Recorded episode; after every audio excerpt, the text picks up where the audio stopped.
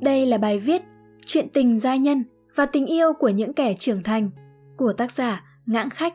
Còn mình là Khánh Linh, chúng ta cùng bắt đầu nhé.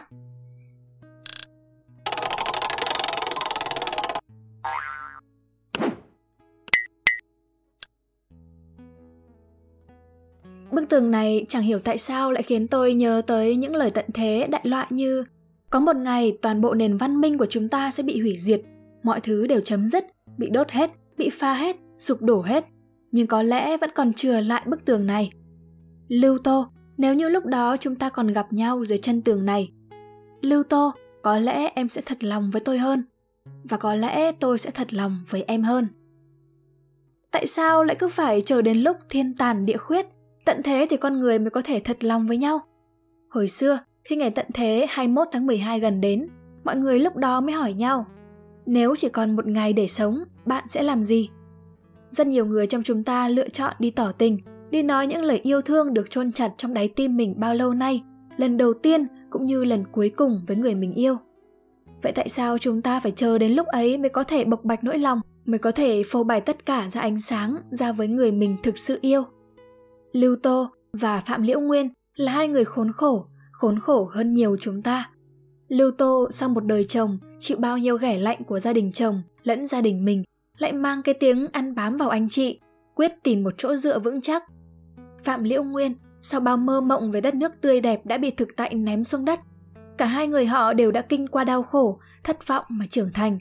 Vì trưởng thành nên dùng lý trí đè nén tình cảm, vì đè nén tình cảm nên lại thêm một lần đau khổ. Chúng ta cũng vậy, cũng mang tiểu tâm tư, cũng sợ bị bẽ mặt, cũng sợ bị từ chối, cũng sợ bị chê cười. Tình yêu bởi vì thế trở thành trò chơi cút bắt lòng vòng. Anh để ý nàng, nàng để ý anh, nhưng người bộc lộ cảm xúc chính là kẻ thất bại. Mà kẻ thất bại thì không có tiếng nói, chỉ có thể im lặng để người kia dắt mũi đưa đi.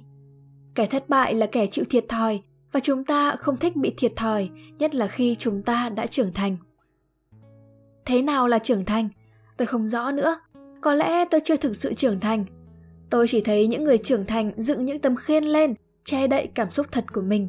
Dùng lý trí của mình để cân đong từng tí thiệt hơn với xã hội. Dùng lý trí của mình để dìm những hỉ nộ ái ố xuống đáy lòng. Để mỗi đêm về trong căn phòng cô đơn, những cảm xúc ấy nổ bung ra, khiến người ta chỉ muốn ngồi ôm mặt khóc. Phòng thí nghiệm của tôi có một đôi đang yêu nhau. Tất cả mọi người đều biết, nhưng họ vẫn nhất quyết làm như giữa họ không tồn tại mối quan hệ gì cả.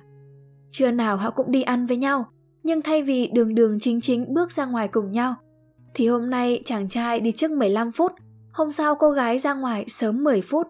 Lúc về cũng vậy, người về trước, người về sau. Họ cố gắng làm ra vẻ không có chuyện gì, dù tình cảm đã dành chọn cho đối phương.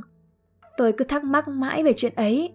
Đến một hôm tôi mới chợt hiểu ra, họ đều đã trưởng thành Họ biết rằng tình yêu của mình rồi một ngày kia rồi sẽ đổ vỡ. Bởi thế khi tình yêu đi qua, họ có thể trở lại làm bạn như thường. Lắc đầu cười đùa cho những lời nói của chúng tôi một cách tự nhiên, một cách lạnh lùng. Hy vọng rằng các bạn sẽ thích video lần này. Đừng quên ấn like, share và subscribe nhé. Và nếu các bạn cũng thích những nội dung như trên, hãy đăng nhập vào spiderroom.com để tìm đọc thêm. Và mình là Khánh Linh. Bye!